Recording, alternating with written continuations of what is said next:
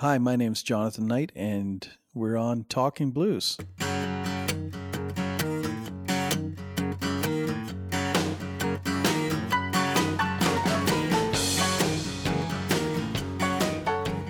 I thought you were going to go with John. I changed it.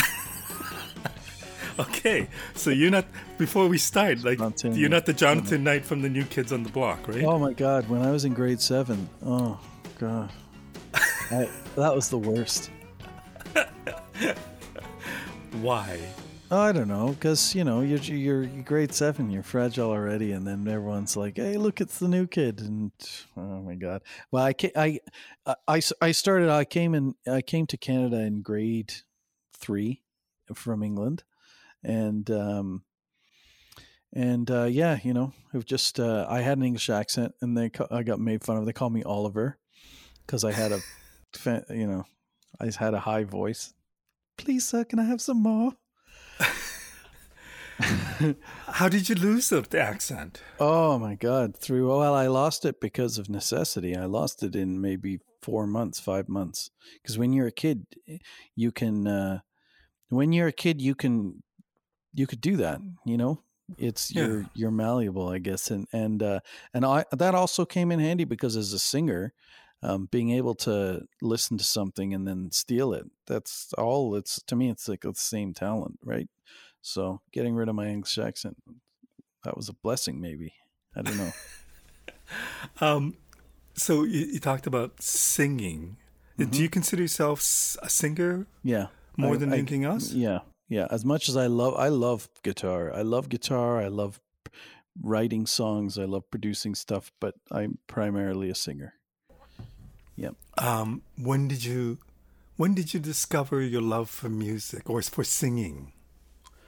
Um, well, I, uh, my dad is a musician, and my dad, uh, I, he would teach me some chords on the guitar, and basically he kind of said, "There's no point in playing the guitar if you're not going to sing at the same time." So from the very first time I, I strummed chords on the guitar, I, I knew I had to. I was I was told I had to sing at the same time, and, and I and I liked singing. That came very easily to me, and um, and then you know I would sing stuff, and I just certain things I really liked as a kid. I really liked uh, Neil Young and Bob Dylan and all that kind of stuff. And I had a little tape recorder that was from a a Tandy computer, and uh, I hooked up a microphone to that, and I used to use that to record too with my acoustic guitar and singing, and. Uh, uh, I loved that process right right from the very first time I did it. I loved recording. I loved it. I would go to garage sales and find microphones, uh, you know, and, and different things and try different things. And uh, yeah, loved that. And then I and then I went. I used to go record shopping, and I I uh, I used to buy. This is like you know pre-internet, right? So you used to go into a record shop and you would buy records because they looked cool. And you, Yeah. you, you know, you that's. I don't know if people. I don't know if maybe that's an extinct thing now, but you used to go through I don't think and, they buy music anymore. no, right. So maybe not, right? So so I I, I would go through and I- and I and I, I remember you know I'd buy like BB King live at uh, Cook County Jail and stuff like that. They looked really cool, and then I remember I bought this one. It was it was called Otis Redding live at the Whisky a Go Go in 1966. Previously unreleased recordings, and it was still in the plastic, right? Oh, I thought that's cool. I bought that and I put on the first track was a fast song. The second track was a fast song. and the third track, I think was either the third or the fourth, was like a ballad. And as soon as I heard that, I was like, that's, I got to try and steal that. I love that. And it just like sent, sh- you know, shivers like, you know, when you're 15 or whatever and, you know, So, so that was the age you were 15 around that time? well, when I st- I tried to really sing properly, yeah, like really, you know, figure out what it was that made the singers that I really loved what they were, and try and take little pieces of that and make my own thing, which is tricky. If we go back a bit, can you tell me a little bit about your dad, the musician? What kind Yeah, of music did he yeah. play and and Yeah. how did he influence you? Oh, he he- well back in uh, back in the early '60s, he had a band called the Layabouts in England, and uh, they played rock and roll, and they they opened for a lot of really great acts in England at the time. So eh, from the Kinks to the Who to Tom Jones to the Troggs to the Pretty Things, all these bands when they would tour around England, they'd go down to the south. They would um, they would open for them. They were just like the local rock and roll band, you know. And so he so uh, and then he ran he ran a couple of folk clubs later on. Um, and uh, played acoustic fingerstyle guitar and blues fingerstyle guitar, and uh, he that's what he still does now. He he uh, he loves it. Um, was he a professional musician or was this more of a hobby? Yeah, I think he was a professional musician as as far as pretty much as far as one could be. You know, I think he, he would always have jobs and things, but at the time, yeah, he would be doing it full time. So him telling you that you got to learn to sing when you play the guitar. What a great mm-hmm. advice.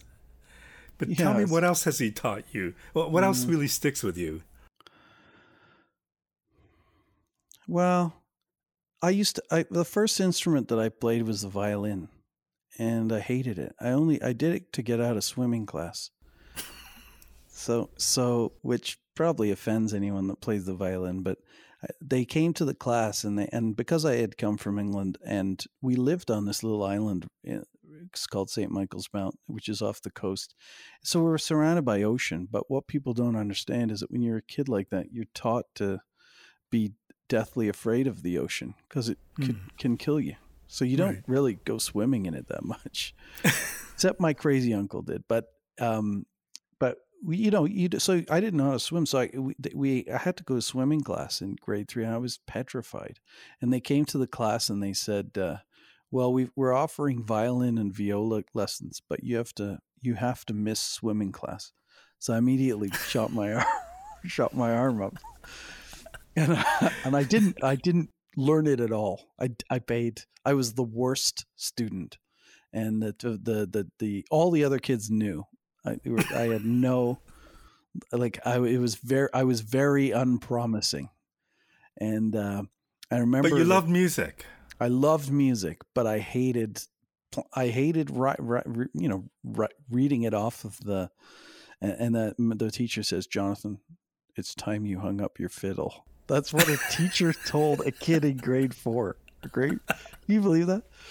So, Mr. Wazilenko, so I went home to my dad and I told I said, Dad, I, I don't want to do it anymore.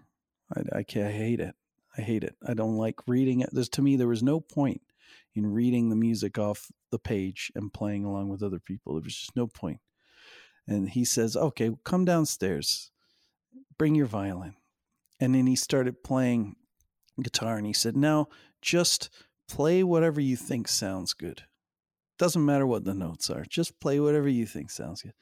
And so I, I did that, you know, uh, it probably sounded terrible, but then, but then I, I enjoyed it. And then I thought, oh, this must be the other side of music. And ever since that, that point, I realized that there's, you know, there's two sides to music. There's, there's the, the learning and all of the knowledge. And then there's the just plain feeling part of it. And that's what made me love blues music and soul music and those things is that it's it's it's very unintellectual. It's very just basest. You just play whatever you feel, and uh, that's what I learned, I guess.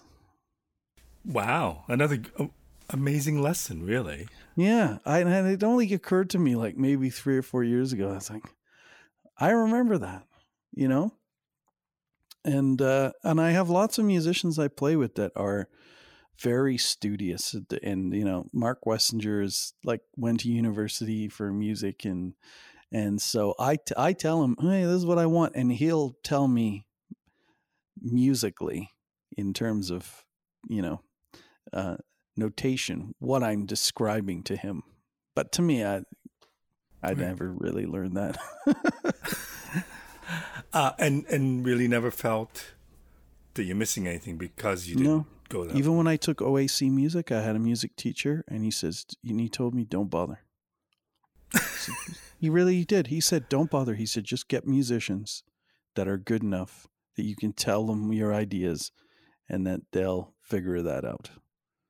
And that was also really good. And I, I didn't. I still didn't know how to read anything. And I feel it's stupid because you know I should, right? But and maybe it would help me. But for the type of music that we play, it's it's fairly simplistic you know, if you look at someone that plays classical music or plays as a session musician in complex things, what we do compared to that, it's it's simplistic. It's more just a feel thing, right? So I never really, it never captured me, you know. Although you know, it always amazes me when when I talk to classical musicians. Some of them cannot improvise at all. Yeah, they're very good at um, playing notes off the piece of paper and playing it with a lot of emotion immediately. Yeah. But say, can you play along with this? It's a different oh, story. I know. And I, I just find that yeah, fascinating. It is fascinating. I don't know if it's a different part of the brain or what, but yeah. it is interesting.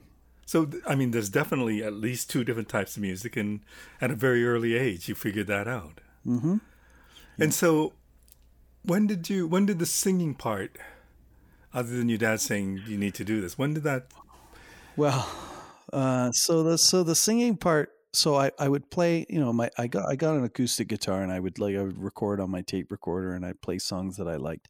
And I remember, uh, I remember I went to go and meet with some friends that had a band already, and the band didn't have a name, and um, and it was my friend Dan who was singing in the band, and I guess I must have just cuckolded him out of it because I, I seem to remember know, we were like 15 or 16 and we called that band the layabouts. I call that band the name the same name as my dad's band because my dad's band hadn't been around for 30 years. So i thought that's a cool name i'll steal it so um and so i started i played guitar in that band and then i immediately like in the very first time we got together i started singing and i and i remember the um, like the the the guy was playing drums, my friend Rob, and he and I think we were just sort of like, uh, yeah, I think you're gonna be singing with the you're gonna be the singer, and I think uh, you know we were young. I don't remember it all, but I I do remember. Uh, yeah, I don't know. Kind of just took it over, and then immediately, you know, you you're like you got to sing, and singing is a lot different when you play an electric guitar and you're in a small room with a bunch of guys you're playing electric guitar and there's bass and drums like it's a completely different animal. Like if you've ne- if you've only ever sung in the shower you, you, it's completely different because you can't hear what you're doing. So you have to like sing full on and immediately i just you know you just whether or not whatever you've got the the throat for it or whatever but i was able to do it and so you know i enjoyed it okay so you listen to Otis Redding and think, I need to tap into that. Yeah. Which is which is an easy thing to say, but a very difficult thing to do. Oh yeah. Um, and I think of you as somebody who has a great voice. How did that voice, great voice, come about? Oh, it's terribly hard because the the the thing is, is that you're like a skinny white kid that's 16, right? And so, how are you gonna sound like? You're not gonna sound like Otis Redding. People are gonna immediately think like that's that's ridiculous. so what what do you do, right?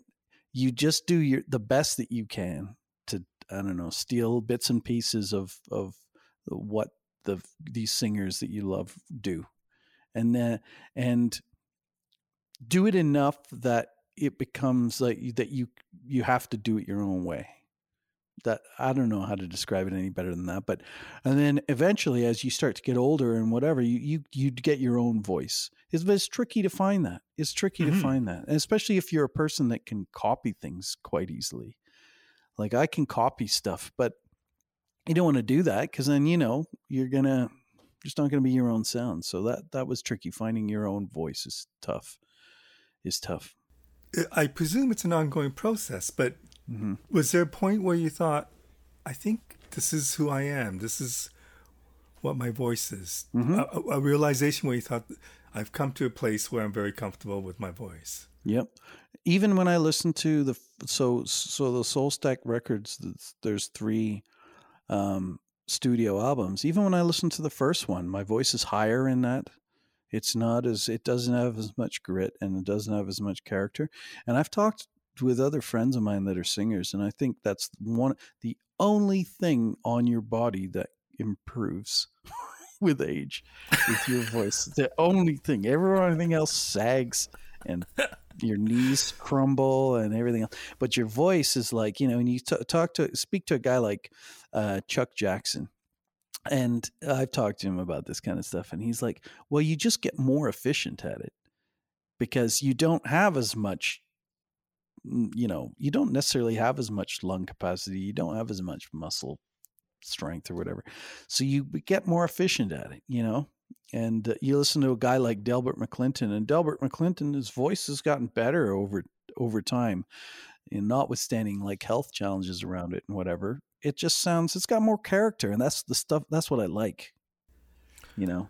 At what point did you realize that your voice was an instrument beyond just like a guitar, but that it's part of your body and you have to treat it a certain way that you you have to take care of your body. Oh i did but i didn't. I didn't.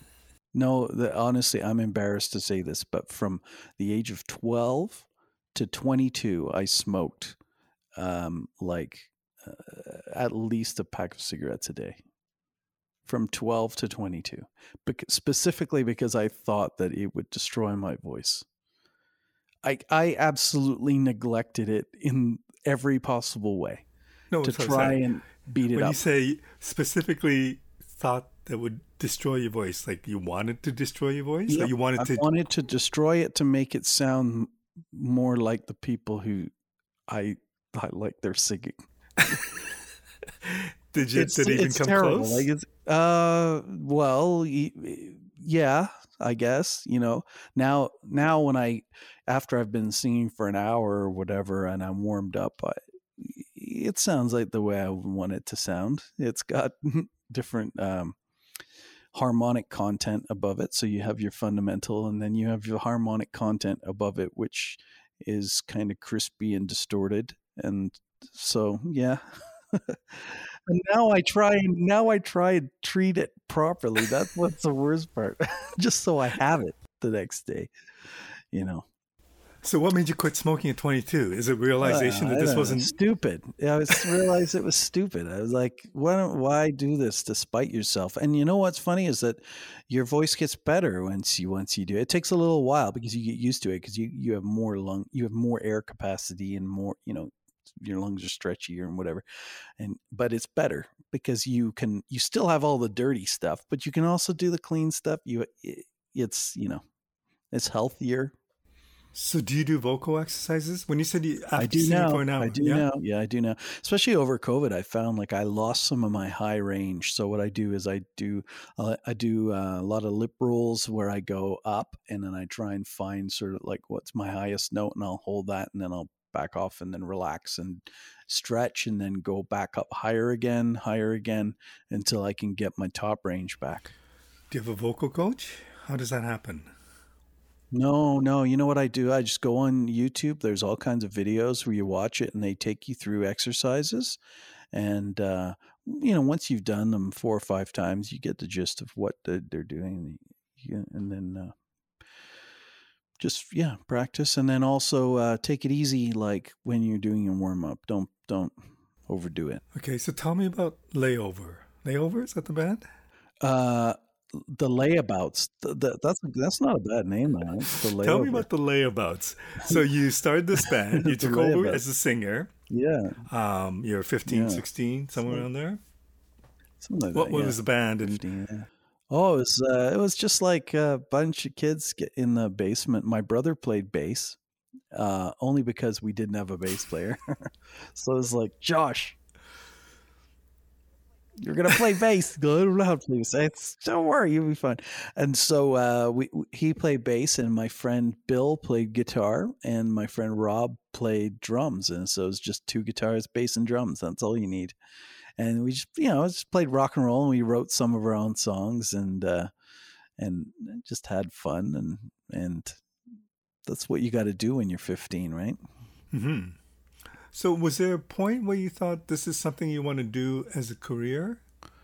I definitely took it um, I definitely took it. I don't want to necessarily say more seriously than they did, but I definitely, um, it was very important to me. Music was very important to me, and I and I listened back to the tapes. It's embarrassing because we're in the basement, and I, and I'm like, "You guys got to get this right," and the, you know they're just like, "Whatever, dude," and and so it's embarrassing. I have the it's, it's, this is it. Look at this right here. That's got this tape right here.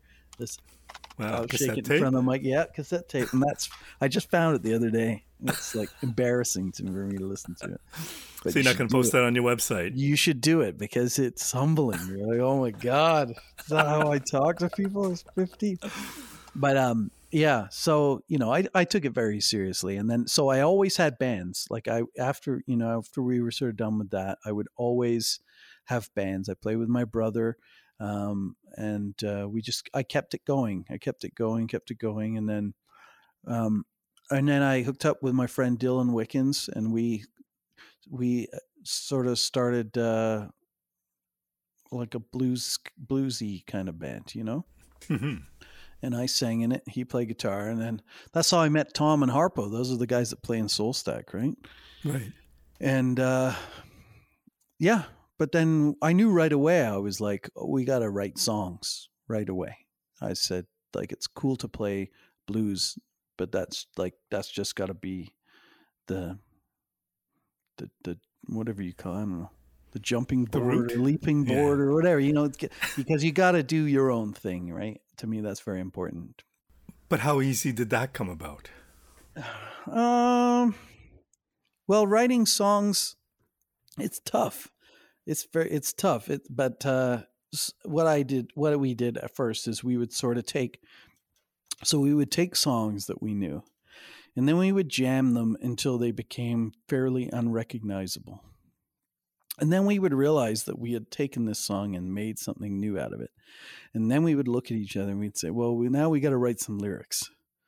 And so that's what we did. So that's one way of doing it. If you know, it's kind of it's easy because you get to have it's fun. You get to play and change the thing around and change chords around, substitute chords, figure out new grooves, and then one of the guys says, "Oh, I got an idea for the lyrics," and so you start writing it out, and then uh, and then that turns into like getting a little bit of good feedback from that stuff, and it reinforces you, so you feel like, "Oh, maybe I could just write something from scratch," and and uh, I love doing it. It's terribly tricky for me, but I love it.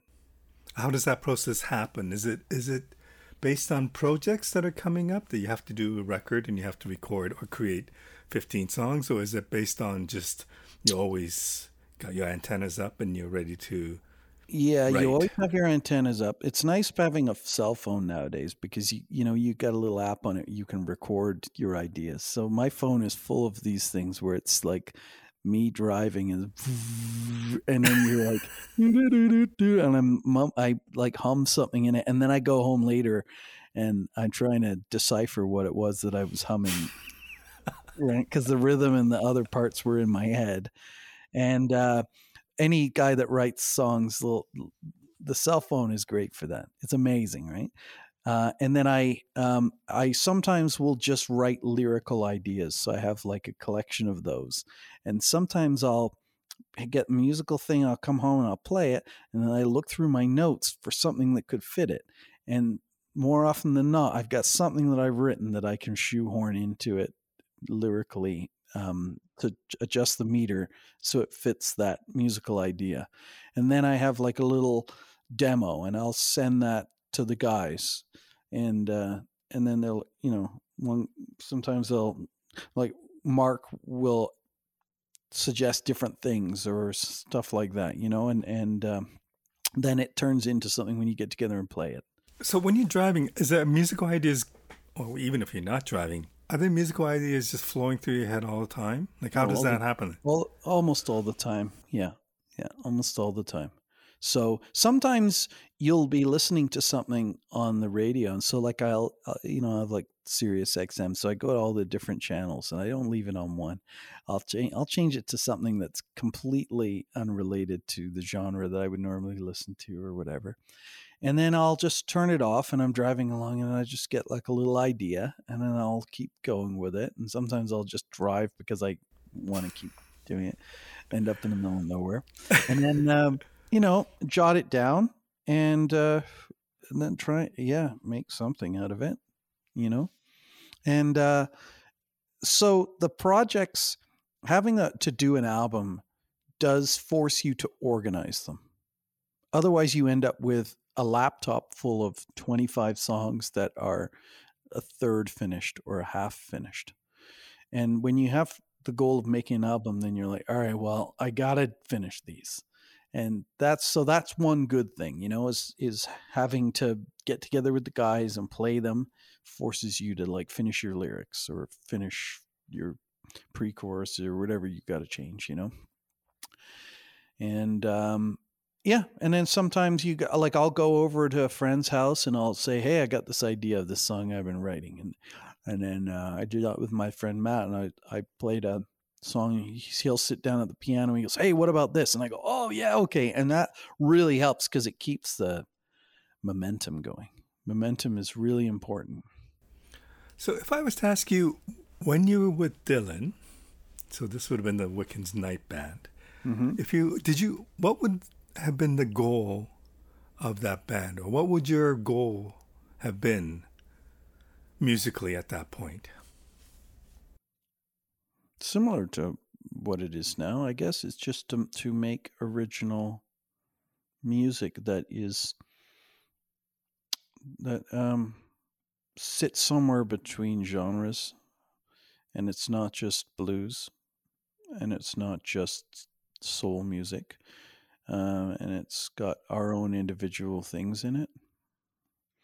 But I needed I needed keyboards, and I needed um, I needed to, to, get it to the next level of uh, complexity, and so I could I couldn't really do it in that band, and and so Dylan like Dylan Dylan and I had Soul Stack that like I think he probably even came up with the name um, and then he decided that he wanted to go and do his own thing and sing and stuff.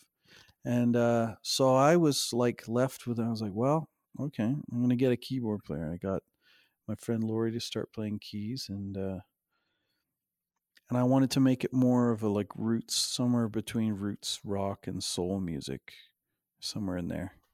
And do you have? Did you have a specific sound in mind? Yeah, somewhere between I don't know, like it's it's hard to describe that, right? But somewhere between the meters and Little Feat and Otis Redding and Staple Singers, somewhere in there, like all those things, kind of in a, but while still being able to do it and not sounding like you're making a caricature of them. Right. And and so you've done three studio albums, couple of live projects. Mm-hmm. Yep. Is this the projection that you had anticipated? Well, right now it's difficult because we're all scattered all over the place. So, you know, Tom is uh, Tom is out east right now, and Mark has uh, has a, a, young child, and um, so we're do- trying our best at the moment to keep things on the the, the rails. And so I said to uh, I said to the guys the other day, I said I was like, "Hey, I got some new songs. I'm going to send them to you, and give me your thoughts on it." And so that's how we keep it going, just new songs, because otherwise we get sick of the old ones, right? Right. Like we played them so many times, and you know, we end up if you're playing a song and the musicians aren't looking at you as kind of like the conductor of the band, then they know the song too well and you need to change it up. You got to change it up because otherwise it just gets can get stagnant. So you guys played not too long ago, but before that, and obviously nobody played during the pandemic, but um, mm-hmm. was it let's talk about the pandemic and how it affected you. How did it did it make you more creative, less creative? Uh, some guilt associated with it because you've got all this time and you're not necessarily more creative. So you're like, well, all I wanted before was more time to be creative, and now I have nothing but time. You know what it's like? It's like, uh, it's like, you ever watch The Twilight Zone? Mm-hmm. You ever watch that one where the guy, all the guy wanted was time, and then he falls asleep in the in the in the uh, in the vault underground, and yeah, then there's an atomic bomb goes off, and he comes out, and he's got nothing but time, and his glasses fell off. Remember that? Yeah. There was so much time. That's what it's like, right? So you got all this time, but then you don't necessarily feel like uh, doing stuff because you kind of look at the news and things like that and it gets you a bit down and so so actually what i did a lot of a lot of stuff i did over the pandemic was helping other musician friends of mine. So because i have uh, i have cameras and recording gear and everything else i decided that i would learn how to do really good live streams. And uh, and i would do them with musician friends of mine or for musician friends of mine. And then i felt like well if I can help them kind of follow their dreams a bit, um, then that's that's a positive thing. Okay, so the the other thing is, I, I, I would presume you're very business minded because you're a real estate agent. Mm-hmm. You run a video production company. Mm-hmm. You also run a studio. I don't mm-hmm. know if the video production came out of your your need for music or to create music, yeah, it came out of working. Well, I was a video editor for years, right? Okay. And uh, I was video editor like in a in a commercial studio. Oh, I and didn't then, know that. And then um, and then uh, a, a, few years ago, I decided I because you know when you do something for a job, you start you kind of start to hate it sometimes. Very much so. yeah, yeah, I sure right. Someone's like you know like the last thing you want to do like you're if you're if you do videography, the last you're not walking around taking videos with your camera when you're at home, right? You know that's the last thing you want to do. Right. But but I did it as a job. So I, you know, I used to cut TV commercials and I and I worked on a sports program and I and all that stuff and I got um, I got really sick of it, and I moved on to another career entirely. Um, and then uh, uh, maybe I don't know five years ago, I was like, well, I'm going to go and look and see if what the how the technology is because I haven't seen it in ten years. Mm-hmm.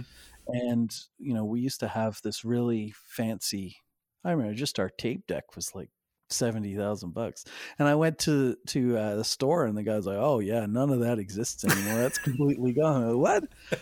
and he's like, "Yo, yeah, you can buy this camera and you can buy a, a laptop and you can make like incredible videos." And I thought, "Oh my god, that's cool. Okay, well now I'm gonna I'm getting interested in it again." So I started doing it for SoulStack. So when we go in the studio, you know, we'd set up a bunch of cameras and then do a multi-camera shoot of the songs, and uh, and lately I find like there's almost no point in making music if you're not to make video at the same time um, for the purposes of the public consuming it. There's there's they they just don't consume music the way that they did. You have to have video with it. It's it's just like I, t- I tell that to all my friends. Like it's it doesn't matter. You could be literally sitting on the toilet mouthing the words to your thing, but people will watch it ten times more than if you just post audio, right?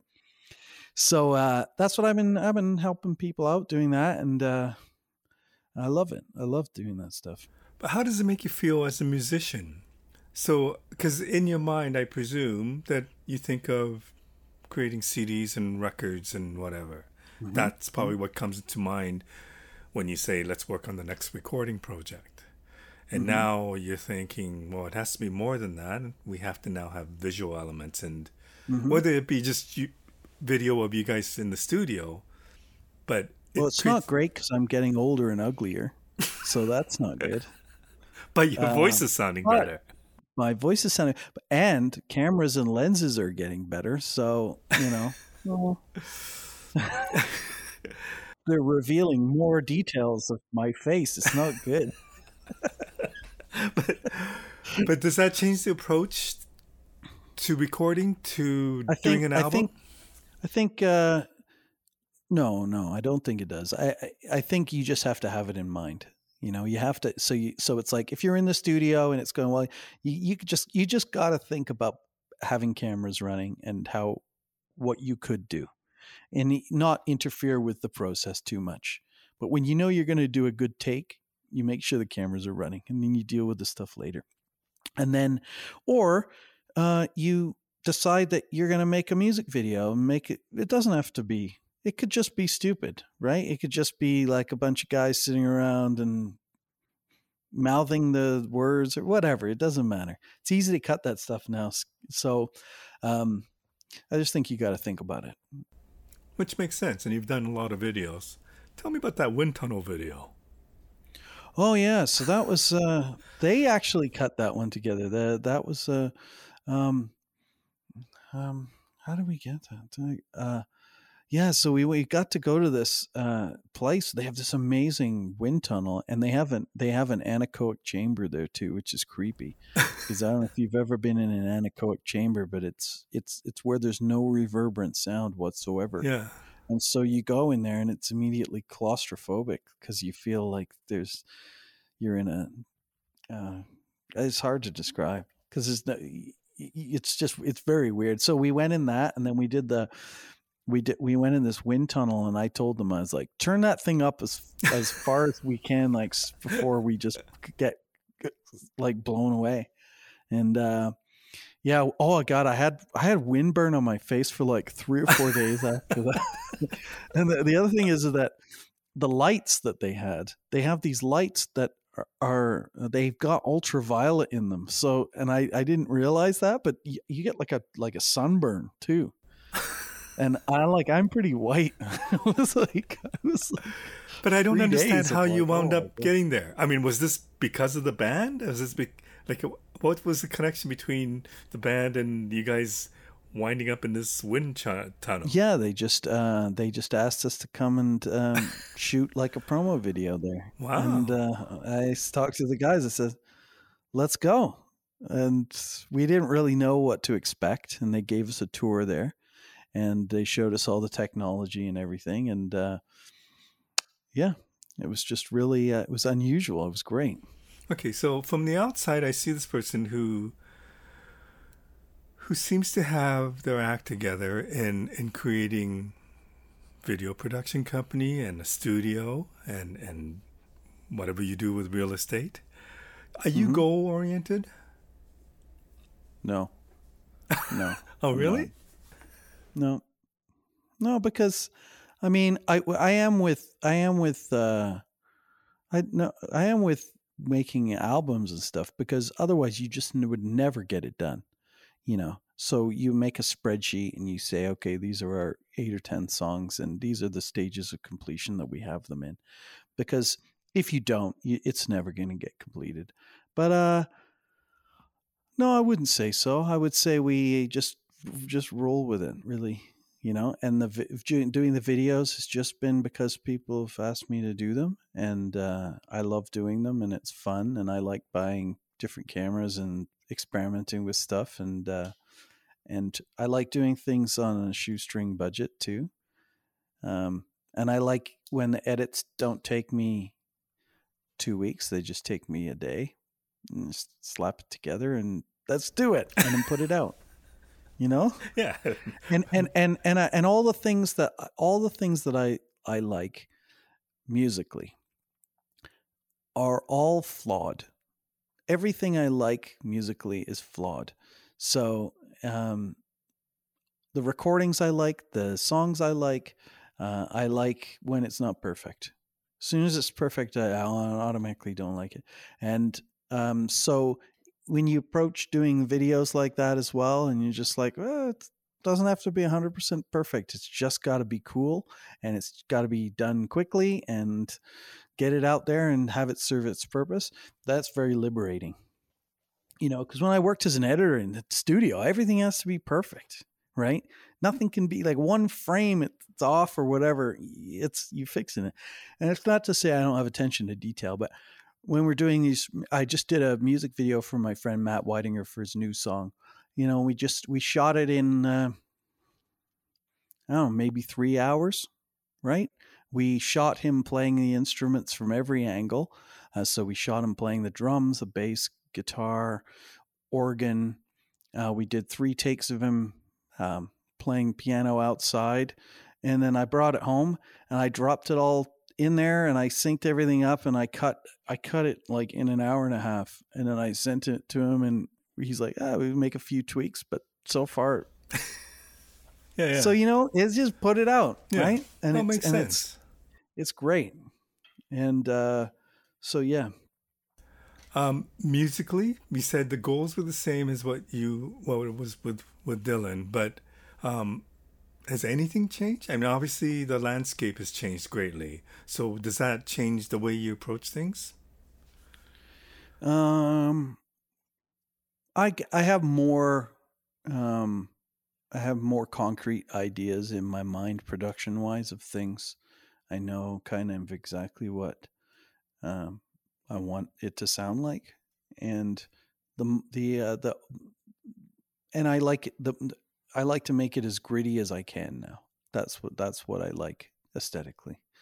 So and that actually takes more work than having it sound clean and perfect. Describe gritty or explain gritty to me. Uh, well, I don't know. If you listen to like listen to the Meters, listen to the first Meters album.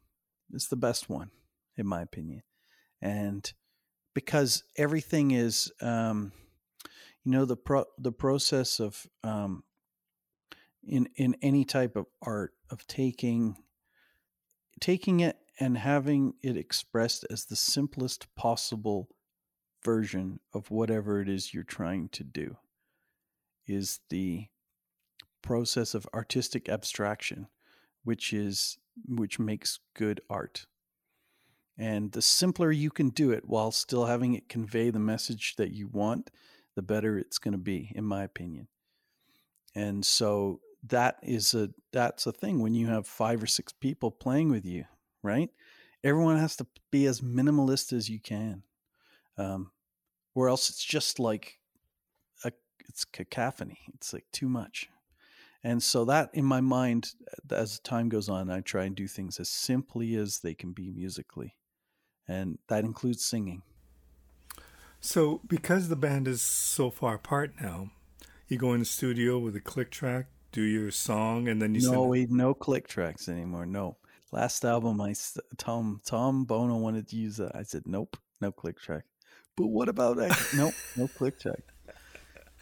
Okay, gotta but be just feel yeah but so your your personal meter is that accurate? Like I mean, if if I not mine mine's terrible his is good enough i just said i'm like have some confidence in yourself Okay, no, man. so okay. So what I meant was you come up with an idea. Everybody's spread out all over the country now, so you Yeah. can't get together. well, play, we're, right? we're not going to do it till we get together Oh, okay. But if you have a new song idea, you just That I do do to a click, yeah. So I'll, I'll, so what I'll do is like I'll, I'll, I'll, I'll program a very basic drum beat. I'll play the song to it. I'll, I'll note the tempo. I will send the tempo and the drum, the mix with the drum beat to Tom, and then also send him a mix without the drums, and then he can set it up to a click. But we're not going to make a record like that. so it's just That's- to learn and work on a song. That is to work on a song and to to just feel like we're still cr- creating. Yeah. So being apart and working like that, um, what in the last year and a half during the pandemic um, has changed you musically? Like, have you been listening to anything differently, or has anything changed about the way you listen to or that you create music because of what you've gone through? Nope. Nothing. No change.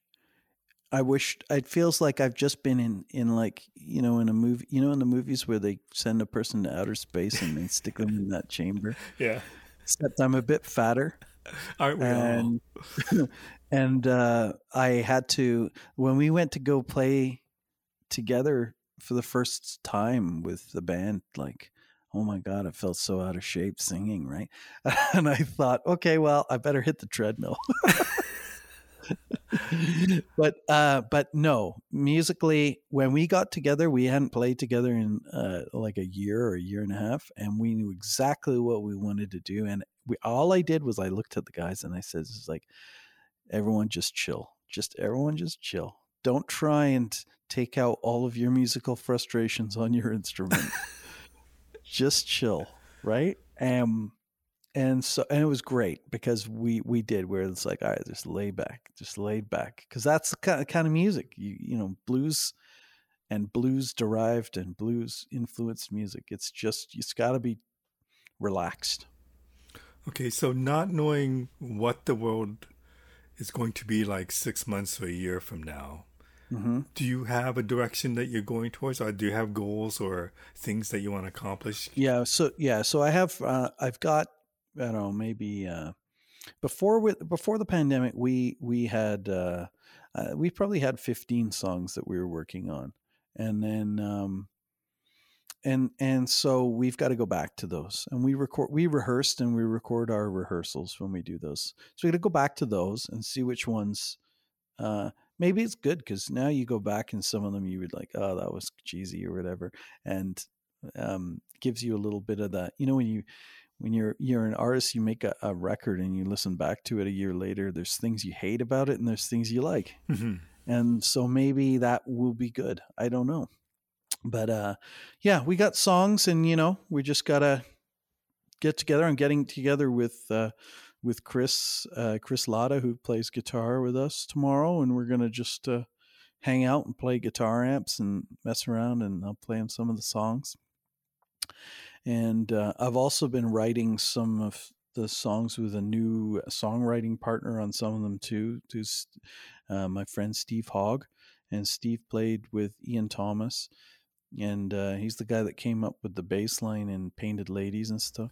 Wow. He's a good guy, and he's a very, very uh, knowledgeable musician, unlike me.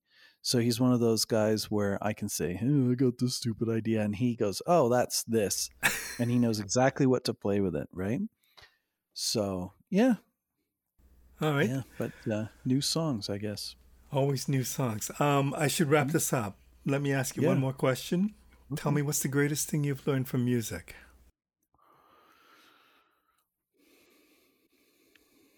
Greatest thing I've learned from music is that it doesn't matter